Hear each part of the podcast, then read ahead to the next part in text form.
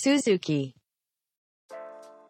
はい、えー前回まではですね、えークレオパトラにとってとても重要な後ろ盾だった、えーカエサルが亡くなったっていうところまでのお話ですはいね。。そうですね。はい、これは不安ですよ。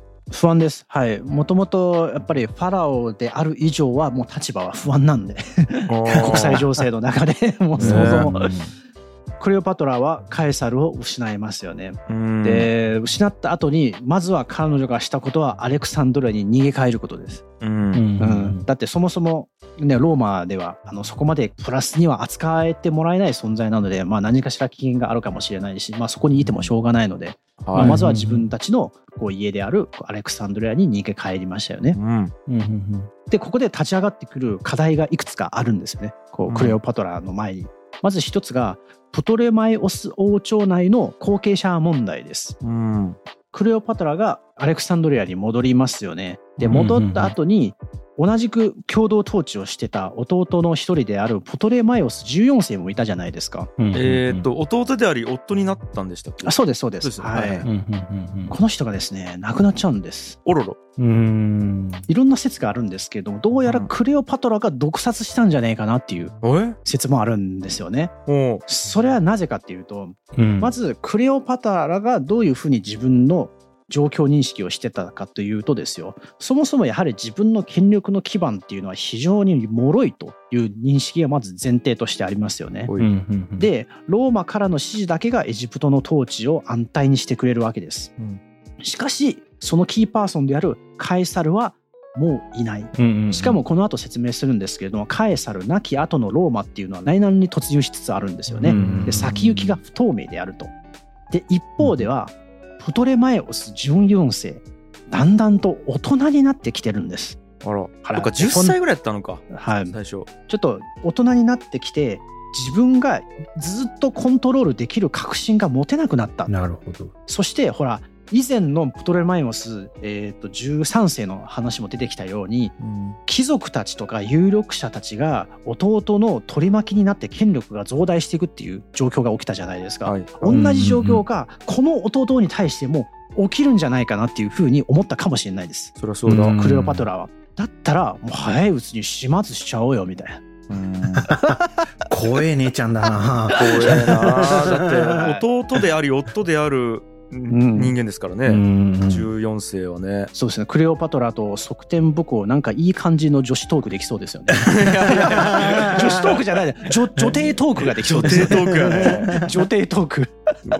ドロドロの女帝トークや、そうですね。あいい声で話すんでしょうねいい声でしょうね。はい。教養のある内容をね。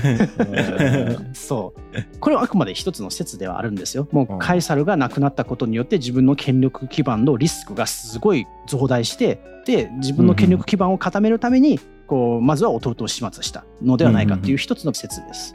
でそこで、後釜に据えたのが自分の息子なんですよね。うん。幼いカエサリオンをプトレマイオス15世として即位させました。うん。もちろん実質的な権力を握ったのはクレオパトラです。こうすることによってまずは安定政権への道筋をつけたわけなんですね。はいでさらに国内ではまあいろいろ問題が起きてて一つがまず飢饉問題っていうのがあるん。ですね。うん。ナイル川はやっぱりなんかこの時もなんか調子が悪くてですね。ほうほう。なんか干ばつで飢饉が起きたりとかしてるんですよね。うん。でそこに対してまあクレオパトラは食料の備蓄を放出してなんとか乗り切ろうとしています。うん。はでやはりですね最大の課題っていうのはですねローマとの関係なんですよね。うん。うん。ローマの関係ってあの非常に激変しておりましてうんうん実はですねカエサルの死後このローマの権力の座をめぐってですね政治闘争が激化していくんですよ。うんうんここの中で出てきた人物の一人がまず一つがアントニウスっていう人です。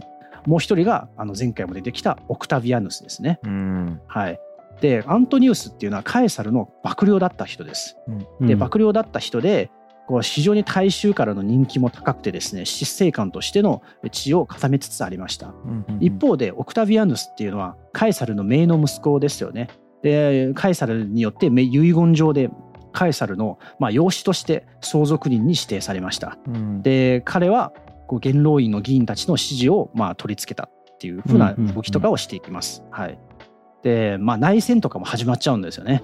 内戦とかが始まっていろいろとこうしっちゃかめっちゃかやっていく中で一旦あの和解するんです。この2人が。この2人プラスもう1人あのレピドゥスっていう人がですねあの和解して三党政治っていうのも始まるんですよね。第2回三党政治って言って。違う3人ね。そうそう違う3人で、まあとりあえず今あの喧嘩しないで3人で一緒にこうなんか政治をやりましょうという取り組みを行いました。で3人が権力の座につくと、まあ、反対派をまあ粛清したりとかなんか数百名の元老院議員とかのあの命を奪ったみたいなことももうやりつつ活動していきます。はい、でこの3人の中でですねアントニウスがうんローマの派遣に王手をかけるんですよ。へえまあ、一番こう彼は成功していくんですね。うんうんそして彼が結局ですねこのローマの内乱を治める功労者になっていくんですよ。うんうんカエサルを暗殺した共和主義者たちも軍を蘇生して戦ったりとかするんですけれども、うんこれに対してもアントニウスは彼らをまあ鎮圧できたというふうな功績を立ててます。うんうんまあ、アントニウスという名前だけ覚えてもらえばいいです。この人がこの後のキーマンになっていきます。はいうんうんはい、アントニウスですね。そしてこのアントニウスとクレオパトラはパートナーシップを結ぶわけです。はいはいうん。はい。はい、ローマが内戦でしちゃかめっちゃかやってた時にクレオパトラはどういう行動に出ていったか。これもいろんな、あの本でいろんな書き方がしてあるんですけれどもうん。なんか違うそれぞれの派閥からエジプトに対してエジプトに駐留しているローマ軍を出せっていうふうに言われてるんですよね。まあ、なんでエジプトにローマ軍が駐留してたかというとこれはカエサルが残した軍なんですよね。カエサルがエジプトに駐留軍を残してクレオパトラの身の安全を守るために軍を残してたんですよ。で身の安全を守るとともにクレオパトラに対して睨みを利かせるという任務もあの持たされてました。なるほどこのエジプトに残ってるカエサル軍に対していろんなローマの陣営からですねもう援軍として汚せやというふうにか言われたりとかしてでもその間でクレオパトラがいろいろちょっと難しい選択を迫られるみたいな場面とかがあるんですよね。へえうん結局なんかこう僕がいろいろ本を読んだ印象の中でこれはあくまで僕の主観なんですけれども、うんすごく見定めてたっていう風な動きをしてたような気が感じなんですよね。えークレオパトラがクレオパトラがどっちの陣営に対してもちょっと八方美人な感じで振る舞いつつも、まあ決定的にこうなんだろうこう手を結ばないみたいな動きをしているような印象を受けたんですよね。うん。だから満を持して勝ち馬を見定めてたっていうスタンスで、うんね。えーやってたというふうな印象です。判断保留してね。うん。ちょうどいいところでバッとこっちだ判断を保留して、はい。なるほどでもちろんこれにはですねやはりリスクがあるわけなんですよね。うん。アントニウスが、あの最終的に勝ち馬になりました。うん。でうんうん彼がですねこの勝った後にクレオパトラを呼び出そうとするんですよね。もちろん理由がいくつかあってですね。まずはローマで内戦やってた時にあなたなんかサポートしてくれませんでしたねみたいな、う。んうんあーということを糾弾するためにクレオパトラを呼び呼び出すっていうのが目的の一つとしてありました。うんうんなんで俺がカエサルを暗殺した共和主義者と戦争してる時にお前は援軍を送らなかったんだと。うん。あなたたち属国のくせに何のつもりだみたいな。っていうことをですね、あのアントニウスはクレオパトラに詰めようとしたっていうのがうんうん。目的の一つうん。ですね。でもう一つはやはりこれも以前のカエサルと同じなんですけどやはりですね資金調達なんですよ。あエジプトから軍事的財政的援助を引き出すっていうのがやはり本当の一番大きな目的だったわけなんですよね。ーなるほどちょうどほらローマっていろいろ来戦してでやっと一息ついた後に今度はアントニウスだけじゃないんですけどアントニウスも自分の権力基盤を確保するっていうフェーズに入るんですよ。うんで自分の権力基盤を確保するのはやはり安定的に多額のこう収入お金っていうのはやっぱり必要だったわけです。うんこのルートをこのお財布を確保するために彼もやはりエジプトにやってきたわけですよね。エジプトに対してこうお前ちょっと金出せやっていうふうにアプローチしたわけです。うんはい。で、クレオパトラ、彼女はですね、アントニウスとパートナーシップを結ぶ以外に選択肢はないんです。うんただ、うんどうやって結ぶかっていうところに対して彼女は、あの、イニシアティブを握ろうとするんですよね。はいはいはいもちろんエジプトが侵略されない前提なんですけれども、かつ自分の後ろ盾になってくるような関係性をアントニウスと構築しなければいけませんでした。はいはい彼女はここでいろいろ考えます。そして、ある行動に出るんですよね。うんそれは何かというと、アントニウスをシカトするんです。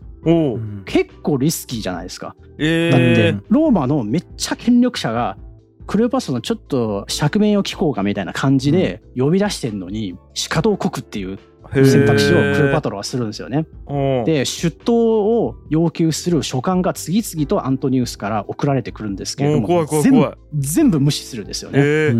へえうんわかんないですけどもしかして彼女は何かしら賞賛があったかもしれない。彼女はうん自分があくまで自分が選んだタイミングで最も目立つやり方で登場してやろうと思ってたんですよ。あえてアントニウスを待たせることにしました。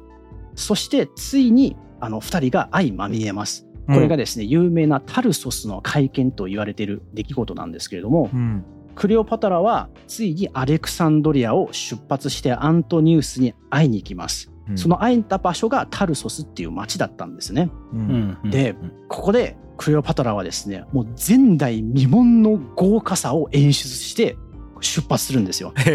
なんかめっちゃ長いこう船団ってい。うか船のマーチングをしてですね、は船をめちゃめちゃデコレーションして飾っていくんですよね。なんかその描写もなんかすごい残ってて船のへさきを黄金で飾り赤い帆を翻していた、いうん。そのクレオパトラが乗っている船をこれを表現している文章なんですけれども。飾って。はい。はいで漕ぎ手は盾や琴の音が伴奏するフルートの音に合わせて銀の櫂を漕いだみたいな。うん。で彼女自身絵画に出てくるアフロディーテのように着飾り金の糸の布で作られた天蓋の下に横たわっているうん。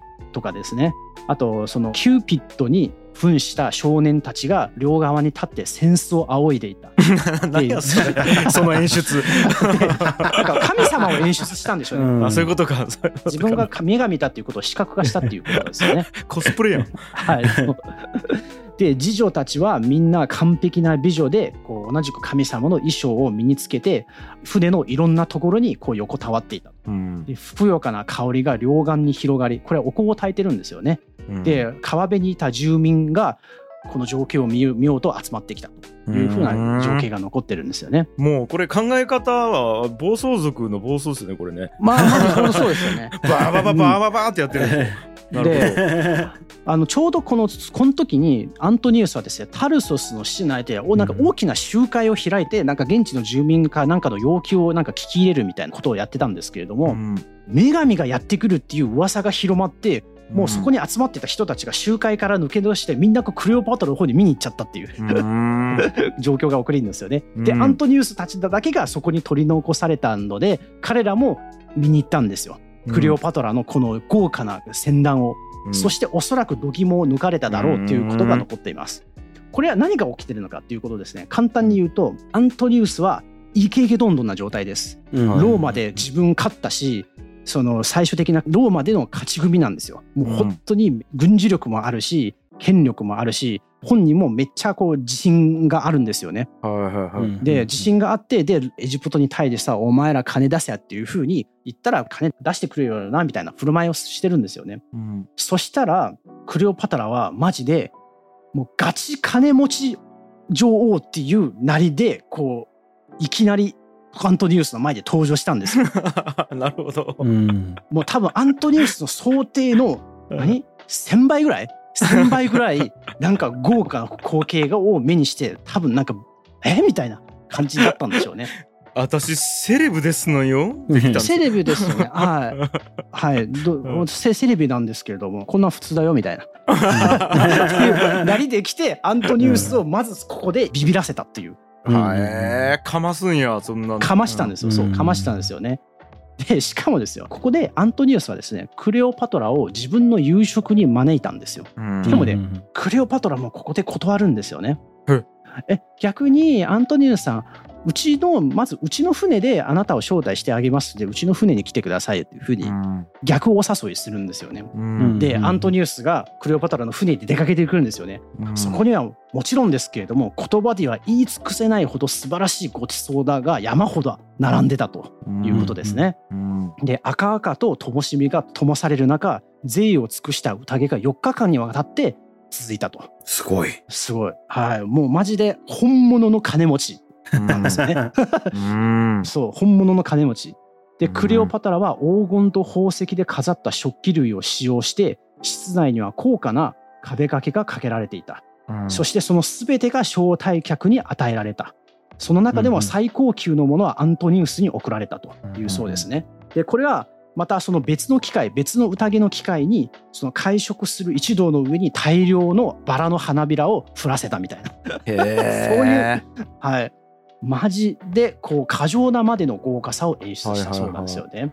でここが面白いのはこの善意を尽くした会食が終わった後に今度はアントニウスが夕食会を催してそこにクレオパトラを招待したんですよね。でもクレオパトラの宴と比べたらしょぼかった。うわこれは嫌やな なんかうんこれは痛いんですよ。これなんは。か嫌やなはい。だからアントニウスの部下たちもめっちゃ一生懸命頑張ったんですよ。めっちゃ一生懸命頑張ったんだけれどもどうあがいてもクレオパトラの贅沢な宴には到達できないという 現実を悟ってしまう。ははい。これはですね本当に人類最高クラスのガチ金持ちの女王様が札束でぶん殴ってきたっていう。いや言い方それ言い方や。こういう戦略ですかのあのクレオパトラの。はい。でこういった状況を作り出した上であのアントニウスとクレオパトラは交渉の現場に入ってここで手を握るわけなんですよね。もう2人はすぐにお互いが必要だっていうふうに感じました。もちろんそれは政治的な意味でもそうですし男と女としてもなんかそうだったっていうふうに記録されてます。うーんなんかあれですよね最初はさそのすごい強気の姿勢で来てたアントニウスもなんかどうやら結構それがシスボムになっていたみたいでうん本当はそのローマの内戦の時のクレオパトラの消極的な姿勢についてなんかいろいろこう冷たかったんだけれどもそれをくどくと言わずになんか彼女の言い訳をなんか了承したみたいなんですよね。うんなんかね。クレオパトラがその時知ってた言い訳が「いや私あの参戦しようとしたけど艦隊が急に嵐に襲われて行けなかったんだよ。私も病気になったんだよ」っていうふうに 言いました。うんうん。いやそんなギャルみたいな言い方はしてないでしょ。もうちょっと知的に言ってるわかんないですよ。もしかして本当かもしれない。本当のことかもしれないんですけれどもアントニウスはこの言い訳を聞いて別に特にくどくと言わなかったそうです。うん。へえはいでさらにクレオパトラはですね自分の要求をアントニウスに飲ませたんですよ。うんうんまずは何か。あの自分の権力を基盤をさらに固めるためにほら妹のアルシノエがいましたよね、うんうんうんい以前に。牢屋に入ってますけれど、うん。こいつを殺してくれと。うんうんうん。でアントニウスに頼むんですよね。そして実際アントニウスはこの彼女の妹を殺してしまいます、うん。でさらにこれによってプトレマイオス12世の子供のうち生き残ったのがクレオパトラだけになったんですうんそしてかつてカエサルが決定したキプロスのエジプトへの返還がありましたよね。それをまた再確認をしました。これがあのクレオパトラが収めたこう見事な外交的な成果と言えるものですね。じゃあもう完全に功を奏したと言えますね。そうそうしたですね。はい。でアントニウスがですねまたですねアレクサンドリアに行くんですよね。はいはい行って滞在するんですよ。まあ、アントニウスもほらずっとやっぱ内戦とかで戦ってきてやはりちょっとこう休暇が欲しかったんでしょうね。まあ、しかうんもほらすごくねこう頭が良くていろんな言語を操れる方がいらっしゃるじゃないですか。自分のあのビジネスパートナーとしてはい。そのアントニウスもカエサルと同じような挙動をしたんですよね。クレオパトラと一緒にこうしばらくちょっと生活をするんですよね。うん。でなんか面白いのはなんかこの2人がなんかサークルを作るんですよ。サークル、うん。これが真似できない生活っていう名前のサークルです 腹立つなんか。何それ。あのもうスーパーパリピなあの生活を送るんですよ。腹立つ名前やな。暇な若者のように娯楽や遊戯をして人間にとって最も貴重なものである時間をとにかく浪費するっていう。のを ずっとやってた。せで毎日お互い持ち回りで宴会を開き合って信じられないほど度を越した浪費をするみたいなことをやるんですよ。うんめっちゃ楽しいやろうな楽しい。でクレレオパトラはいつも何か新しい娯楽を作り出そうと努力して昼も夜もアントニウスのそばを離れなかったそうです。はいうんで宝石で飾った皿で豪華な食事をとりお酒を飲み狩りやサイコロの掛け事に興じたそして夜になると2人で一緒に召使いの格好をしてアレクサンドリアの街を散歩してデートした何そのプレイ？うん。うん。でアントニウスはさその庶民の格好をして民衆の家のドアとか窓の前に立って中にいる人を見たりとかですね冷やかして遊んだりとかしたみたいな、もうこれ、だって真似のできない生活とか言ってきながらこっちは真似してるわけでしょ？一般庶民の生活を。腹立つなんか。は俺はできるけど君たちはできないでしょっていうことやテレビそうそうそうそう。そう。まあこれはね、なんかこうあのもちろん本人たちがもうほん、本当に心の底からエンジョイしてたっていうあの目的もあるんですけどもやはり一つとしては、このやっぱ君主権自分たちの権力を誇示するっていうあの政治的な目的もちゃんとあったんですよね。うん特にプトレマイオス朝の末期ではですねうんまあこれもいいか悪いかは別としてうんその過度の贅沢度の過ぎた贅沢っていうのは君主の職務とされてたんですよね。君主である以上もうとにかく贅沢をしなければいけないこの贅沢することがカリスマ性を構成する要素ではあったわけです。まあそうか。はい、あのですね第1回目で言いましたよね。そのエジプトのファラオの権力をつながりっていうのは食べ物が多いこととか豊かであることがエジプトの権力を構成する一つの要素になったっていう、なんかこう説明をなんかしたと思うんですけどまさにそれなんですよね。そうか。ファラオっていう王様がそもそも豊かでないともうあのもう自然の力とつながっていないっていう風な見方をされたんじゃないかなっていう風な見方があります。はい、だからファラオっていうのは自然の力を司る存在自然が与える豊かさ豊穣さを司る存在であるからもうファラオ自身がもうめっちゃこう贅沢をしてないともうそもそもダメっていう風な定義づけがされてるわけなんですね。まあこれはそうか。アメリカのなんかアーティストとかがこうスターになった時に贅沢な生活をしないと逆になんかこう、うん。ねうん。カリスマがないみたいななんかそういう感覚はあるかもしれないですね。そうですね、うんはい。だからクレオポタラとかも飾らないでこう、うん。部下たちの前に姿を現すっていうことはできなかったみたいなんですよね。んもう常に着飾った状態でないといけないしそうじゃないと彼女はもう信頼を失ってしまうし部下たちの賛美とかをですね尊敬を常にこうさせておかないといけないというふうな立場ではあったわけですね。なるほど、でその贅沢の事例っていうのが残ってて、まあ、ちょっとこれもとんでもないんですけれどもうんほらアントニウスの食事っていうのがあるんですよね。うんこれは多分そのクレオパトラがこう催した宴でこうアントニウスに対して出した食事っていう事例なんですけれども、うんあのー食事を食べる人はアントニウスを含めてそんなにいなかったんですよ。なのに厨房にはですね莫大な量の食材があったんですよね。なんかうんうんうん串に刺された8頭ものイノシシがああるとかなんかそういった記録が残ってて ほら料理ってずっと食べてるわけじゃないですか。はい食べて飲んでで人と話したりとかするじゃないですか。うんだからアントニウスが料理を食べたいと思う瞬間に常に最高のもの温かいものをそこに用意できるために食材を莫大に用意してるんですよね。なるほどだから同じような食事をめっちゃ量作ってるんですよ。でアントニウスがちょっと食べてでずっと人と話してもう一回食べようとする時にさっと出てこないといけないんですよね同じ料理がもう。冷えた飯とかを出せないからそう電子レンジとかないからね。はい。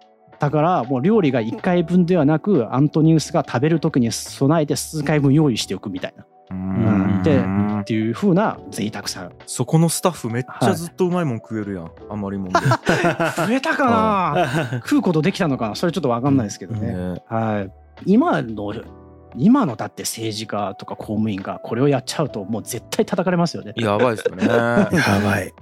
こうしてみると現代と比べるとまたちょっとその違いがすごく顕著に出て面白いかなと思うんですけどね。確かにそうですね、うん。はい、でアントニウスもまあ休暇が終わってですねまあいろいろ用事を処理するためにクレオパトラの元を離れるんですよ。うんなんかこうパルティアっていう国の軍がまたローマの領地に侵入したっていうお知らせが入って、まあ、それを処理するためにアントニウスが出かけたりとかしてるんですよね。ううんんこういったものもある中であのこれもまたカエサルと同じパターンなんですけれどもあのアントニウスがアレクサンドリアを出発してから6ヶ月後にクレオパトラがまた妊娠して子供が生まれるんです。うんうん、これもちろんアントニウスの子供ですね。うん。というふうな関係性になっていきます。なるほど。でこのアントニウスも、まあ、ローマに戻っていろいろ戦争に出かけたりとか活動とかしていく中でもちろんアントニウスに対してですねクレオパトラはもうパートナーですから公使にわたるパートナーですから、財政支援だったりとか軍事力の支援だったりとかめっちゃしていくんですよね。うん。もうかのもうアントニウスが自分の権力基盤を保ってくれる今もう重要人物だからうん。関係性を維持していくわけです。でほらローマでちょっと前に言ったんですけれどももともとアントニウスとオクタビアヌスが対立してたわけじゃないですか。で一旦妥協して和解して、えーっていう風な状況になったんだけれども、まあ、結局最終的にこの2人がやっぱあの政治闘争で対立していくわけです。この対立の中でですね、まあ、お互いが戦争にまでは至ってないんですけれども、うん。自分の味方を増やすためにいろいろこう活動したりとか、まあ、特にネガキャンですよね、この政治の場であその民衆とか他の政治家とかに対してこう相手に対するネガティブキャンペーンとかも結構展開するっていうふうな手法をやったりとかするんですよ。でこのネガキャンの戦いの中でやはりアントニウスがちょっとやっぱ徐々に、ま、負けていくんですよね。それはなんでかっていうともちろんこのオクタビアヌスの方がやはりこうそういった政政治センスが優れていったっていうのもあるんですけれども、ほらアントニウスのパートナーであるクレオパトラいますよね。はいはい。うんクレオパトラはアントニウスにとって強みであるとともに弱みでもあるんですよ。だってそもそも子供までできてしまったっうんていう事実がやはりこうローマではあんまりいいようには見られなかったんですよね。でこれがやっぱオクタビアヌスから見てこうアントニウスとこのなんかクレオパトラの距離の近さっていうのがうん格好な攻撃材料にはなったんですよ。うんで機会を捕まえて常にこうオクタビアヌスがですねもうこのアントニウスはエジプト女にたぶらかされやがってみたいな言説とか、そういうふうなプロパガンダとかやっちゃうんですよね。はいはい。実はこのオクタビアヌスがやったこのプロパガンダの中でのクレオパトラのイメージがですね現代にまで伝わっているっていうことなんですうんまあ、アントニウスもアントニウスで、まあ、なんていうかですね、こう、そこまで繊細な政治センスっていうか、もしかして、ちょっとやはりオクタビアヌスに比べて弱かったかもしれないんですけれども、はいはいはい。なんかですね、やっぱ、すごく、こう、クレオパトラを頼りにするんですよ。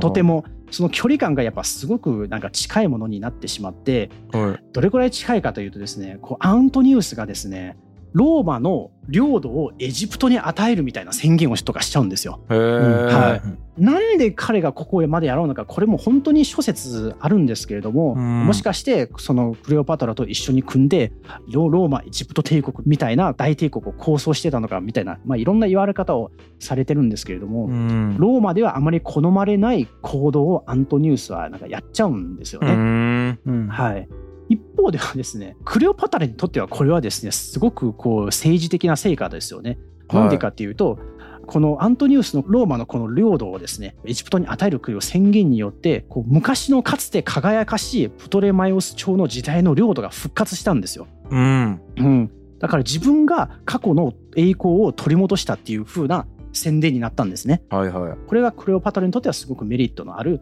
こう話ではあったわけです。ええええええまあだ大成功ですよね大成果ですよね。うんただもちろんこのアントニウスの宣言処置っていうのはですねオクタビアヌスが黙って見逃すはずはないわけです。うんなんだローマ軍が自分たちの血を流して獲得した領土をよくわけのわからないエジプト女に会えるとは言語道断なみたいな。そりゃそうよ、うん。そういったことをですねローマとかに流したりとかするんですよ。そりゃそうれでアントニウスのローマでのその政治的な立場がどんどんどんどん悪くなっていくんですよね。う。ん。うん、アントニウスの行動に対するローマの世論もですねどんどんどんどん厳しくなっていくっていう風な、うん。あの状況になっていくと。なるほど。ついにですねアントニウスとオクタビアヌスが戦火を交えます。お戦うんや。はい戦います。はい。あのもちろんクレオパトラはですねアントニウス側に立ってます。うん。アントニウス側に立って一緒にオクタビアヌスの戦うっていう構図になるんですけれどもこれがですね最終話ですね。うん。この結果が実はクレオパトラの人生を決定づける大きな最後の大きな出来事になります。へえなるほどな。はい。なるほど。だからもう徹底的にずっとアントニウス側についていたんですね。うんうん。ずっとずっとね。はいはいはいはい。はい。そうなんですよ。うわーだからアントニウスがどうなるかによってもうほぼそこ運命決まる状態ですよね。えっ、とプレプレえーっとあれ、うん。プレマシーじゃなくて。プトレマイオス朝かな？そうですね。難しい、はい。面白いですよね。あの、国際情勢が風雲球を告げているっていうことですよね。うん。ローマっていうのがめちゃめちゃ地中海世界でライジングしてきて、うん。で、そのライジングしているローマっていうのが内乱を続けているわけですよね。うん共和制ローマが崩壊しつつあって、うんい第1回の三党政治と第2回の三党政治が始まったと。ちょうどその時にクレオパトラっていうのはうんローマの属国の王様としてローマとうまくやらなきゃいけない。うんで、ローマとうまくやらなきゃいけないってことは、この第1回と第2回の三党政治の間でバランスを取るっていうことだけが彼女ができたことだっていう話だったんですよ。あーそうですよねでそのバランスを取るためにその三党政治の中の有力そうな人と結びつくっていうのが彼女が最もやらなければいけないことで、第1回の時はカエサルが選ばれたし、第2回の時はアントニウスが選ばれたんだっていう話ですよね。うん。でただその時にまあローマの市民からしてみると何なんだろうこの東方の野蛮人の女っていう話になってるわけですよね。はそうローマ人からすると東方の人々っていうのは先制的な王様？そうですよね。彼らは共和制を重んじているわけだから、うんその先制的な王様っていうのが凶楽にふけってるみたいなのは彼らの価値観からするとローマ人の価値観からすると許されざることなんですよねい。。うんでそれであのローマの男たちを次々に籠絡するクレオパトラっていうイメージがローマ市民の中でできうん。アントニウスと対立していたオクタビアヌスっていうのはそのイメージを利用してアントニウスっていうのを倒そうとしたんだ。うんでこのイメージあのプロパガンダ合戦みたいなものが結果として今日の僕たちのクレオパトラのイメージにものすごく大きい影響を与えちゃってるんだっていう話はになりますよねこれまでの話は。いなんかかわいそうやなそんなイメージつけられて。ねえ。しかもそのマイナスイメージもやはり彼女が女性の権力者であることが、まあ、さらにそれをブーストしたっていう側面もありますよね。そうだよねなるほどね。うんたぶらかした的なねうん捉え方をされるんですね。そうですそうです。はい。っていうので次回が最終回ですね。なるほど、い、やーどうなるのかですねだからここの戦いですよね、うんえっ、とアントニウス VS オクタビアヌスの戦いによってどうなるかっていうことですねそうですね。次回はいはい。いやー楽しみですありがとうございますありがとうございます。G. Kaye Suzuku.